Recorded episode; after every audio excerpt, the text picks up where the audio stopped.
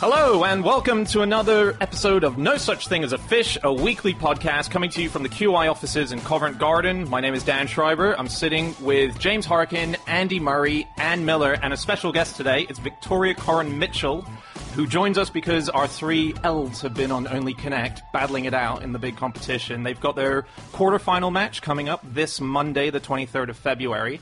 And so we thought we'd get Victoria in to uh, to reveal how little she knows of the elves' possible exit from the series. I understand. Don't worry. It cuts both ways. You can laugh at what I don't know. Yeah, okay. So uh, once again, we have gathered around with our four favorite facts from the last seven days, and in no particular order, here we go, starting with Victoria. My fact is that the actor Charles Hawtrey hoarded bedsteads in his house, thinking that one day he would make his fortune from them. That's so good. So, okay, uh, Charles Hawtrey, massive British comedy actor. Carry on films, he, that was a big thing for him. Charles Hawtrey was particularly known for the Carry On films. I don't know if he ever did anything else. He had a very particular acting style. Let's just say it was good news for him that the Carry On films came along. Because even though he was wonderful, an extremely talented, very funny man, I don't know if people clamoured to see his Hamlet. He, he and Clint Eastwood weren't vying for the same roles. But if people have seen the Carry On films, yes, he's the, he's the sort of slender camp fellow in the glasses. Yeah. I wonder if he thought they were they really expensive bed poles. Do we think, or or What, what? how the collection started, I don't know. I mean, I like to think maybe he one day accidentally bought two bedsteads when he needed one. well, I might as well start a collection now. And he's come up with that. He, I mean, he did like a drink. That is a thing that's known about Charles Hawtrey. He did. So it's possible that the original bedstead hoarding fortune wheeze was hatched in a moment Yeah. not entire sobriety. That's Yes. a possibility. But you sober up at some point, don't you? Yeah, but- I mean, you, you, um, well, I don't know if he did ever. No, but Um, probably he sobered up, thought, what am I doing with all these? I better have a drink and work out how I'm going to get rid of them all. and then he gets drunk again and thinks, this is fantastic. Look at this collection. I need more. No, Maybe or- that's what it was. Or it's a brilliant idea. So like, I've got some money, I'll buy a drink. No, I'll buy a bedstead. It's an investment for the future, and I can look at it in my house. Maybe that was every, like every his- time, time, every he has a time I want to have a drink, Yeah. I won't. I'll buy a bedstead. That was his instead, AA yeah. meeting Yeah. plan. Yeah. It was a long time ago. That's how Step they did three. it. He was supposed to be quite miserly, wasn't he, Charles Hawtrey? I read. Uh, apparently, he brought sacks of carrots from Yorkshire to Kent because they were cheaper to buy in Yorkshire, and then he would bring them all down south and eat them This was down not to sell. This was for his own personal just for use. his own, yeah, to eat. And also, he kept his money in the Royal Bank of Scotland because he thought that Scots were more likely to look after his cash carefully. Wow. Right. Well, had he lived a little longer, he would have been thoroughly disabused of that notion. It's quite a good. I like when you say miserliness, though. Miserliness is quite a good vice. Yeah. There's something quite sweet and old-fashioned and Yeah. funny about it. Of the things that can be wrong with people. I read a sentence about Charles Hawtrey, which I like so much. Um, he so the first half isn't fun, but it picks up a lot. Um, from there, he spiraled into reclusion and paranoid fantasies, buying a cottage on the south coast and filling it with brass bedsteads and rent boys. One of whom burnt it down after Hawtrey wanted to pay by cheque. Oh yeah, You see, now that's where a, a brass bedsteads are a better investment than, for example, first folios of Shakespeare. Because if a rent boy is going to burn your house down as an act of payment revenge, it's the it's the bedsteads that are going to come out unscathed. right. It's just going to be ashes everywhere and hundreds of beds. You like Gleaming in, the, gleaming in the remains, the his, bedsteads. his Yeah. checkbook stub must have been amazing because you have a little stub, don't you, to write what you've been spending the money on, Oh, so yeah. you know at the So end it of the just month. went bedstead, bedstead, rent boy, bedstead. He was quite macho, though, Charles. There's something I I read about him. I don't know very much about him at all. I was just a big fan of him in the films, but that he used to get drunk and play cards on set. And he, that does make you think of sort of Oliver Reed or Yes. Robert Yeah. Mitchum or something. When you think about Yeah. like a drunken, gambling, card playing actor, you don't think of Charles Hawtrey, do you? You think of him sort of sorting out his kind of butterfly collection. but no, so I wonder if the, you know, the, his carry on persona was just completely fabricated. Yeah, yeah. Okay, some stuff on collections and, Yeah. and things like that. There's a guy called Chevalier Jackson who collects things that he retrieves from people's throats. Is he a surgeon? Actually, he's dead now. He's an old surgeon.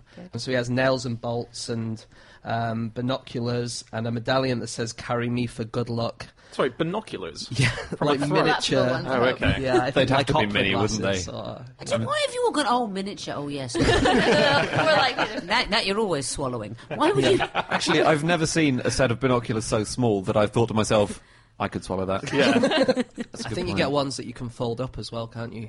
Uh, yes. I don't well. know. Just f- f- fold up and tuck in your cheek. for safety. what was that thing about cheeks and hamsters that you found? Oh, um, the hamster. So they X-rayed a hamster while it was eating. So they stuffed their food into these pouches. Their pouches go all the way back to their hips. So What? when they shove the food in, they just shove it and shove it, and the hamster pouch goes all the way back to their hips. Yeah, they're greedy things. That's The have extraordinary. Hips. Like where their legs are. Yeah. I mean, Yeah, That's where I assume they'd be, but um, it's, I think all looks like mammals have hip bones. I would say. Yeah. They all Wha- have- they all- whales have hip bones, which I th- I'm not sure if we mentioned on this podcast. No, I don't think we have. Well, Whale- sometimes- whales have got hip bones. Yeah. And yeah. also, sometimes they'll grow legs, like a Oh, kind of yeah. a vestigial vestigial leg from the side of the body. Is it A was it whales who? Yeah, so we knew they came on land at some point. Yeah. We didn't like it and went back to the sea. Yeah. So they I, can't- I still can't get grew my head around that. I don't. And then we're like, nah. Um, so this guy's Chevalier Jackson. Um, he says that parents who feed peanuts to children without molars should be hung, drawn, and quartered. Uh, he's very, you know, very serious about not putting things down children's throats. Basically, he says people could, should chew their milk, by which Milk? he means, yeah, you put it in your mouth and you swish it around so saliva can get around it, and then you could drink it. Do, you, do many people? Well, I I, suppose he would know. that. Would people No, ever? you wouldn't choke on milk, I don't think. If it's off milk, you might. Yeah. Uh, he Oh, refused lumpy. to cheer on his football team as he thought it would damage his larynx. And he only ever ate postage stamp sized sandwiches for lunch. How many did he have? Why? Why do they sandwich? Were they huge stamps that he had? Novelty. The commemorative one. It was a tiny slice of bread with a single lettuce leaf in between.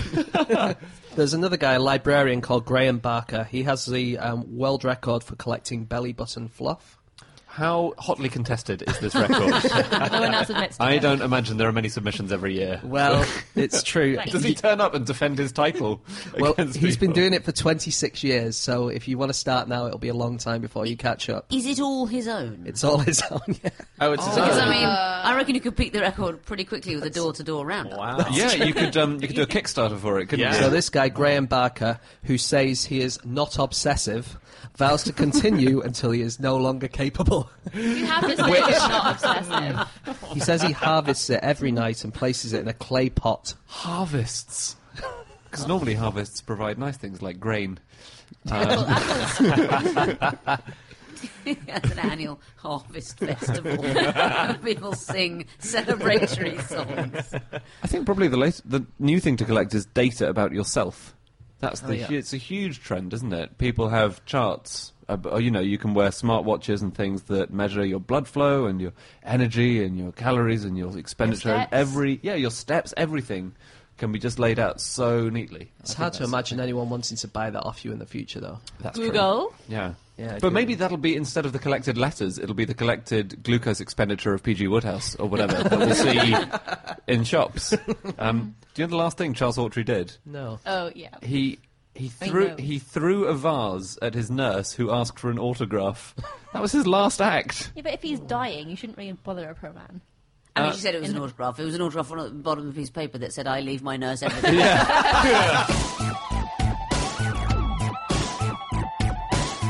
Uh, okay, time for fact number two. That is James. Okay, my fact this week is that in 1937 you could visit Romford Dog Track and watch cheetahs racing. You don't mean people who've been taking dope? Or... okay, cool.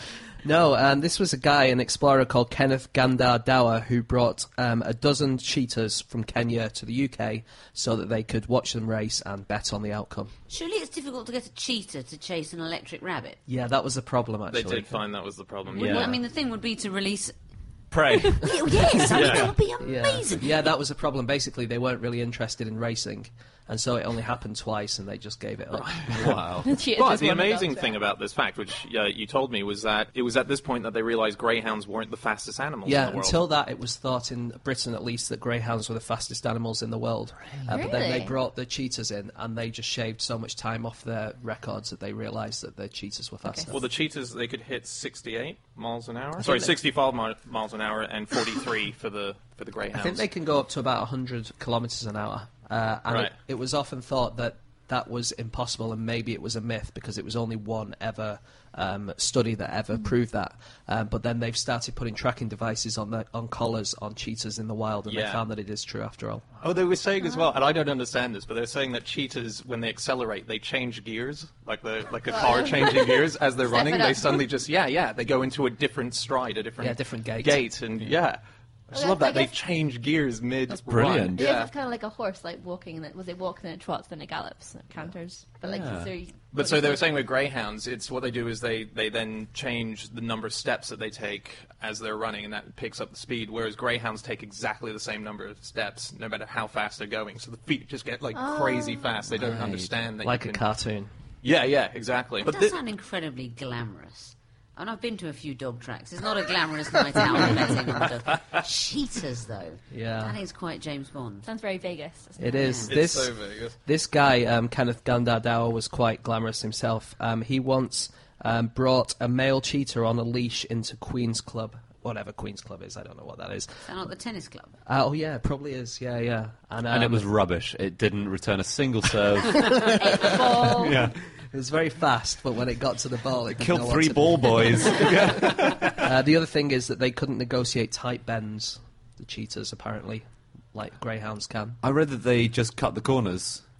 Yeah, ironically, making them cheetahs in the race.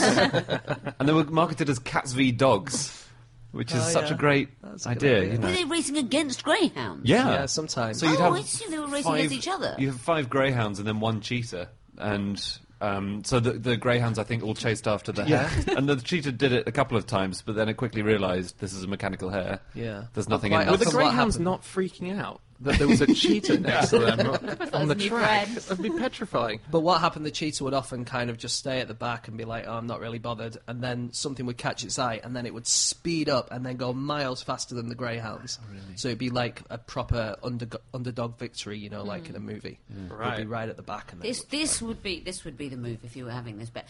If you knew that a race was going to be you know five dogs and a cheetah, the thing to do is in the car on the way to have a friendly bet with the person you're with, saying, "Listen, I'm, I'm going to take trap seven. I just I love it. I just I want trap my seven. lucky number. and you have the la- the person would be all right because obviously they've got if they've got six spots and Yeah. you've got one, you're in great shape. So you'd have the bet, and then when you got there.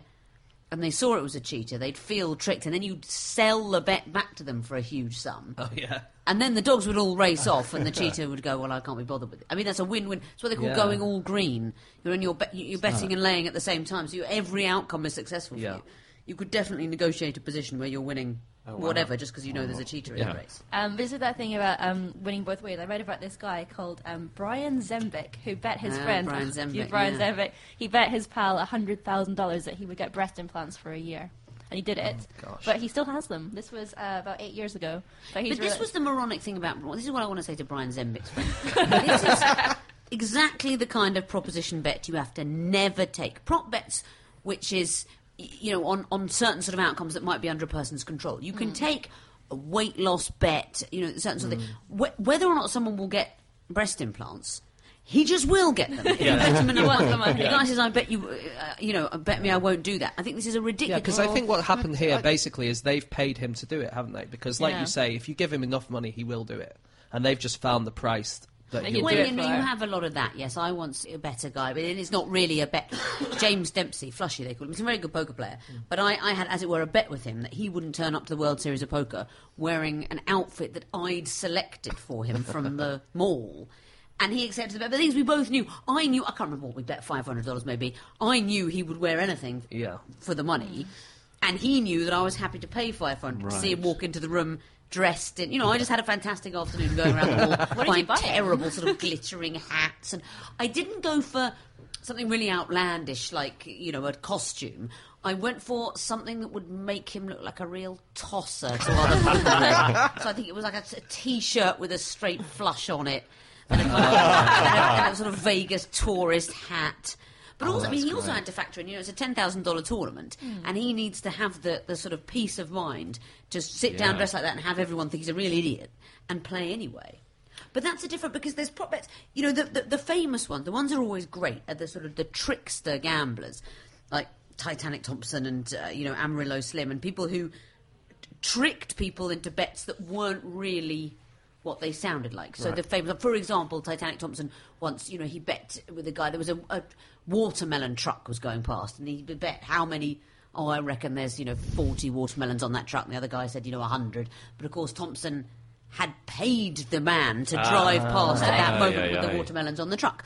Or um, Amarillo Slim had a lot of them. He he had a bet uh, once. You know, he, he bet a golfer that he could hit a, a golf ball further than him. And the, the guy, he'd never met this person. He's like, what kind of idiot is this? Bet. and Slim said, yeah, but, you know, I'm choosing the golf course. That's fine. Mm. And, he, and uh, you know, but they chose their own course. So the golfer picked his favourite course. He hit the ball. And then they went to Slim's choice. And it was a frozen lake. Ah. so, of course, he so he hit the ball. And it sort of skittered for miles, miles, miles, miles. And that kind of thing, that's, that, that's rather beautiful. Mm. Yeah. You know, someone's just been done. They haven't looked at the small print. Yeah. Okay, that's enough facts. Let's have an advert. All right.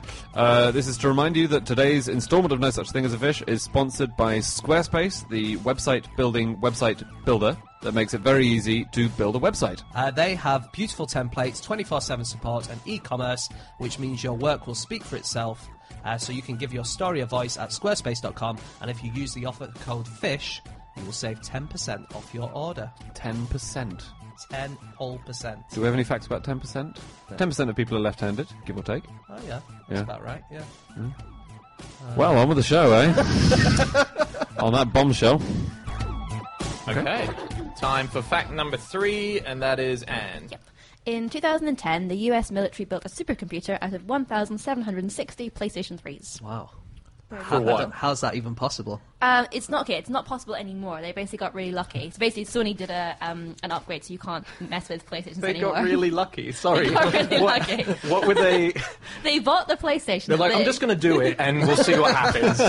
There's no method to this. It was a LAN party that got out of hand. Yeah. And then, yeah. No, they, so basically, they wanted to build a supercomputer, and at the time, PlayStation 3s cost $400, but the equivalent computing power would be $10,000 each, and they needed obviously 1,760. It's quite a lot.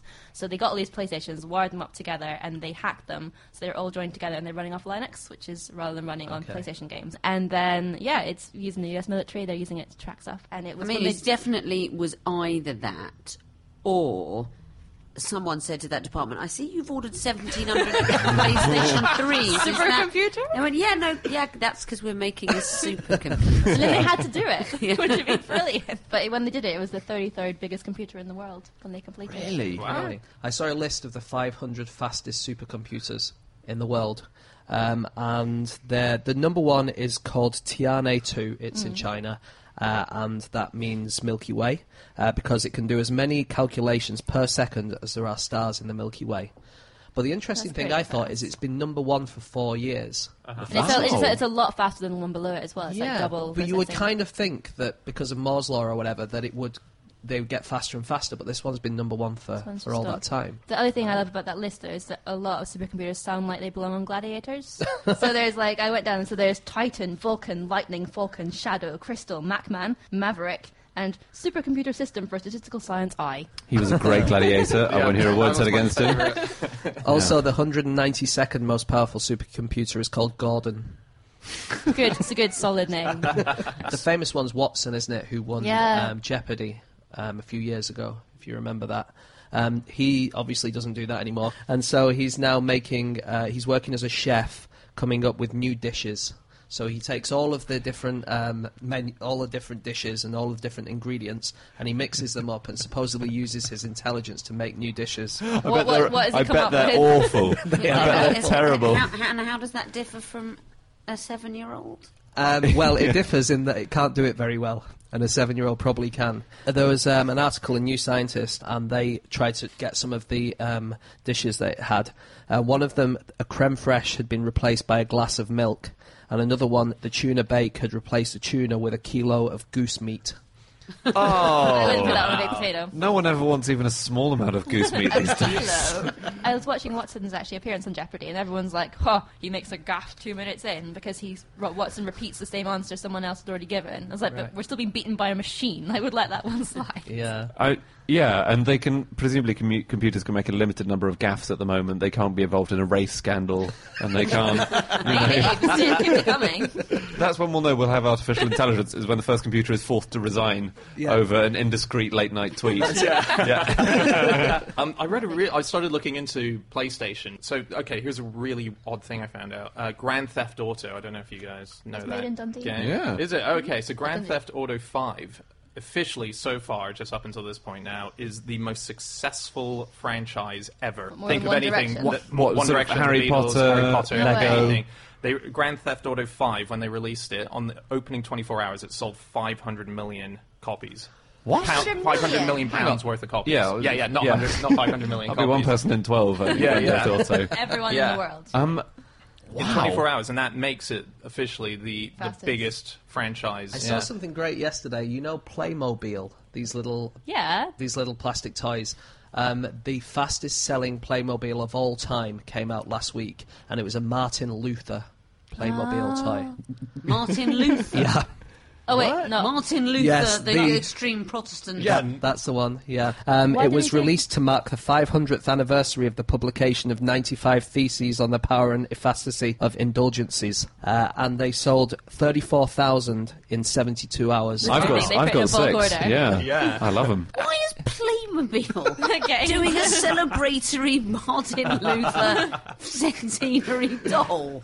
I, I mean, do they do a lot of They're- they're historical dolls, out. or just someone there absolutely bloody loves them? The new chief executive is a massive fan of Martin Luther. great, great nephew. I like the new Farmyard range, but They're going to make a million plastic Tyndale Bible translations. and it's worked. It's amazing. I know. I saw an amazing. There's a movie shop around the corner in Covent Garden, and they have all the kind of you know just classic movie merchandise mm-hmm. and toys, a lot of action figures. And there's an Apollo 13 toy there, and Apollo 13 is my favorite movie, and it's a car that appears in the movie. And I just thought, who the hell is buying the car? Complete Apollo 13. Can we just go back Completists. to, uh, Apollo 13, the one with Tom Hanks goes to space, Yes.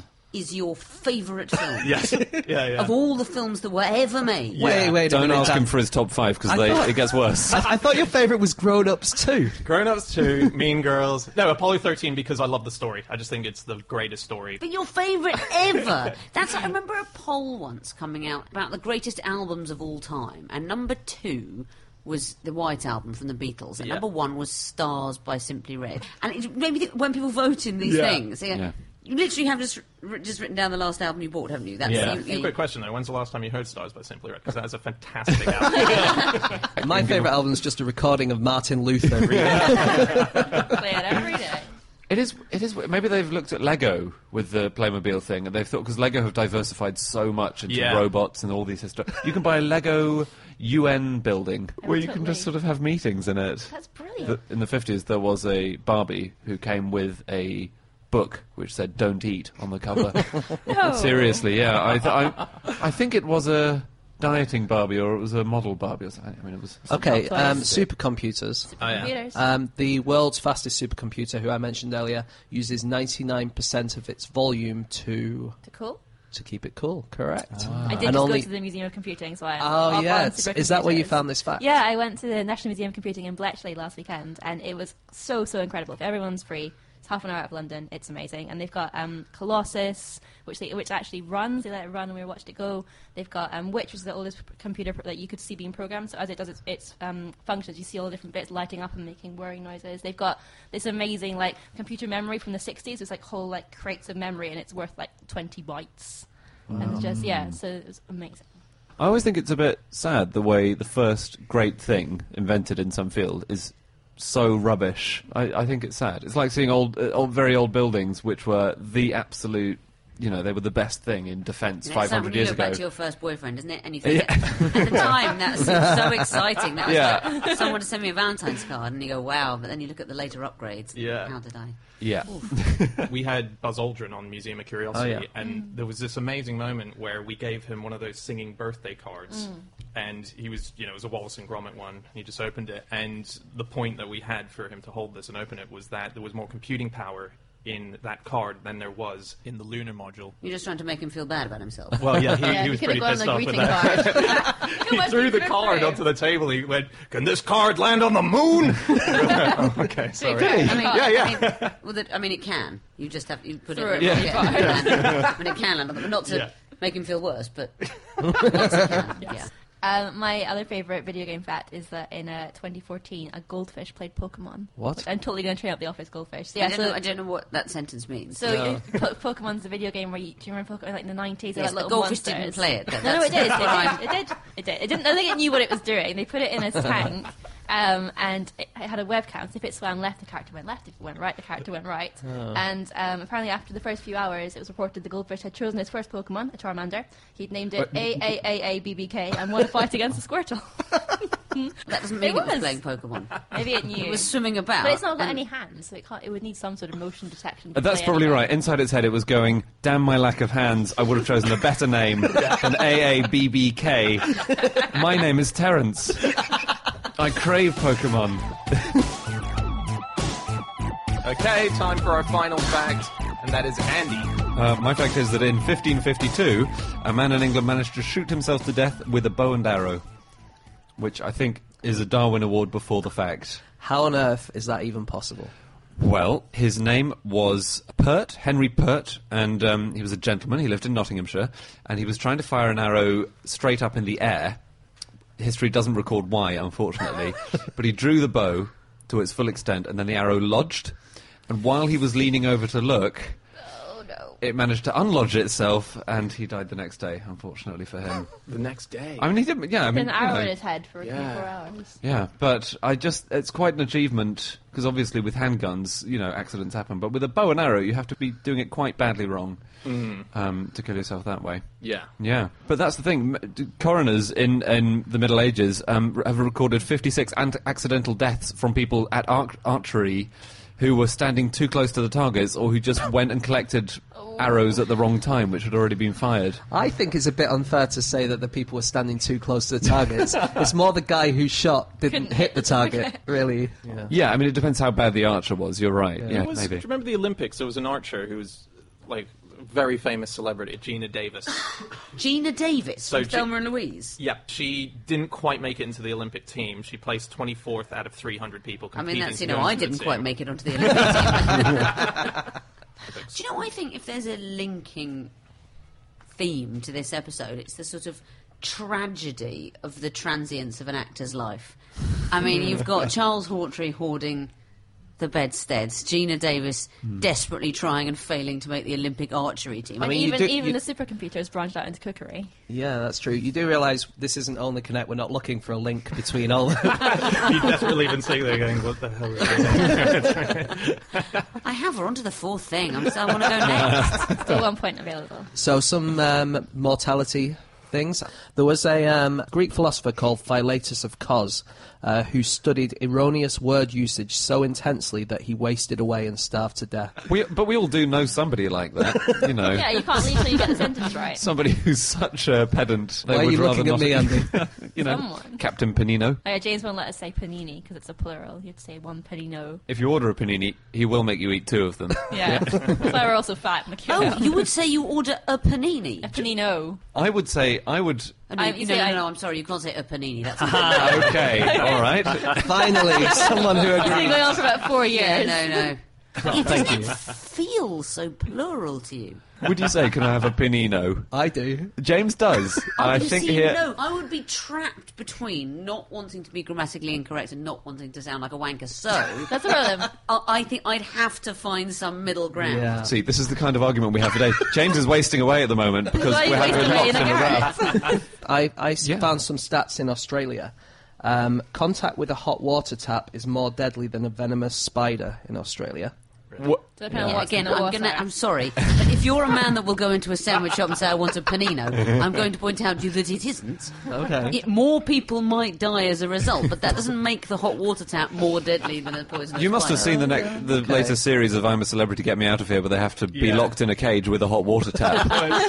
it's the big series back home. Australia's worst taps. Most dangerous tap this week. He's taken out six men. It's yeah. It's, Wait, so what? So they they would scold them to the point of death? or- Yeah, basically that. Wow. Yeah, being scalded to death. Is it only Australia? Australia is the only place I have figures from. I've not heard this. This isn't like a cultural thing that I was No. told at school. No, I think it's more that people is that people think like bugs and things and sharks are really deadly, but actually the amount of people they kill. Yeah, is that's it. fewer than Basically, like people who like to very, very few people die of venomous um, spiders in Australia because they have antivenom. Yeah. But I mean, isn't there a difference between a kill and stupidity? As in, like the tap's not trying to kill. Like That's a good point, actually. yeah, In the Middle Ages, they would have put the tap on trial as a deodand. as a witch. Yeah. Yeah. As a satanic object. If it As a- kills what, someone. what was the word you said? A deodand, is What's, it? what's that? So it's like they would have trials in the Middle Ages. If so, like a bough of a tree had fallen on someone, they would put the bough of the tree on trial and. Wow. Yeah. Cause, um, So- I found a brilliant one on the uh, QI talk boards that between 1658 and 1663, there were four deaths recorded in the parish of Lamplugh in Cumbria for um, the cause of death, frightened to death by fairies. That is that's an inexperienced coroner who wants to cover cover his back, basically. Well, they've changed the rules now that you can't die of natural causes in the Gotcha. UK. So they have to put something down on your death certificate. They Fairies, used to. yeah. Just put Fairies. Binoculars in the throat. Something. This is quite a nice thing. Um, the first ever funeral flowers were thirteen thousand years ago, which I find Oh wow. fascinating. So How they, would we know that? well, they found Stone Age graves. There's a Mediterranean uh, culture called the Natufians. I'm sorry if I'm mispronouncing it. To any Natufians listening, but they built the first cemeteries. So before that, we there were only scattered bodies, uh, which had been buried. But they were the first people who where we found hundred bodies in the same place. So we think that's a cemetery, and archaeologists have found. I think the remains of flower beds, um, which would have been around and underneath the bodies as well. So I th- that's the earliest evidence we have for the use of flowers in a, a, ce- a funeral ritual, if you like, which I think is amazing. I think that's rather nice, actually. Um, and they were the first people who had a feast. First ever feast was the Natufians, and it consisted of 71 turtles. No, sorry, 71 tortoises. I when I was a kid, they so in Hong Kong they used to tell us that you it would be vertical burials Okay. for space. Have you guys heard of that? Does that make I sense? have heard of that. Yeah. Um, a lot of people live in cemeteries in Cairo, as in they live in cemeteries because there's such a housing problem that thousands upon thousands of people, and they ha- the city has these enormous cemeteries. It's weird. I, I that always blows like when we found out there's, there's this thing about 30 million people in China live in caves. Hmm. Like they, they're just housed in caves. And when you hear that, I just always think I thought I kind of thought I just knew where everyone was. You know, just, everyone. And then you discover there's just all these people living in these extreme locations. I, that's a big number for a cemetery. Yeah. Ah, How many people do you expect there to be living? Well, in a just none. I just thought. I mean, the fact itself was already a starting point. Twelve. 12. Well, does that work immediately? yeah, seems about the right number. Actually, there is a fact um, about is it Brookwood Cemetery just outside London? If all the bodies came back to life and became zombies, the population would be higher than Southampton. Really? Yeah, because so many people. really gone a long way to come up with that fact. I'm sorry, it was me. Mr. Panino. I mean, given the unlikelihood of all of the bodies coming to life, and here's my favourite fact about Southampton. Southampton once, and I think this was in sometime in the 80s or early 90s, Southampton came second in a poll of the most boring towns in Britain. oh yeah. So what's brilliant about that is it, it wasn't even interesting enough to be I mean, whatever won, there's something remarkable about that place. Yeah, that's what it Southampton's so boring. It's not even the most boring. That's brilliant. Okay, that's it. That's all of our facts. Thanks so much for listening. If you want to get in contact with any of us, you can find us on Twitter. I'm on at Schreiberland and At Miller underscore Ann. Andy, At Andrew Hunter M. James, At egg shaped. and Victoria.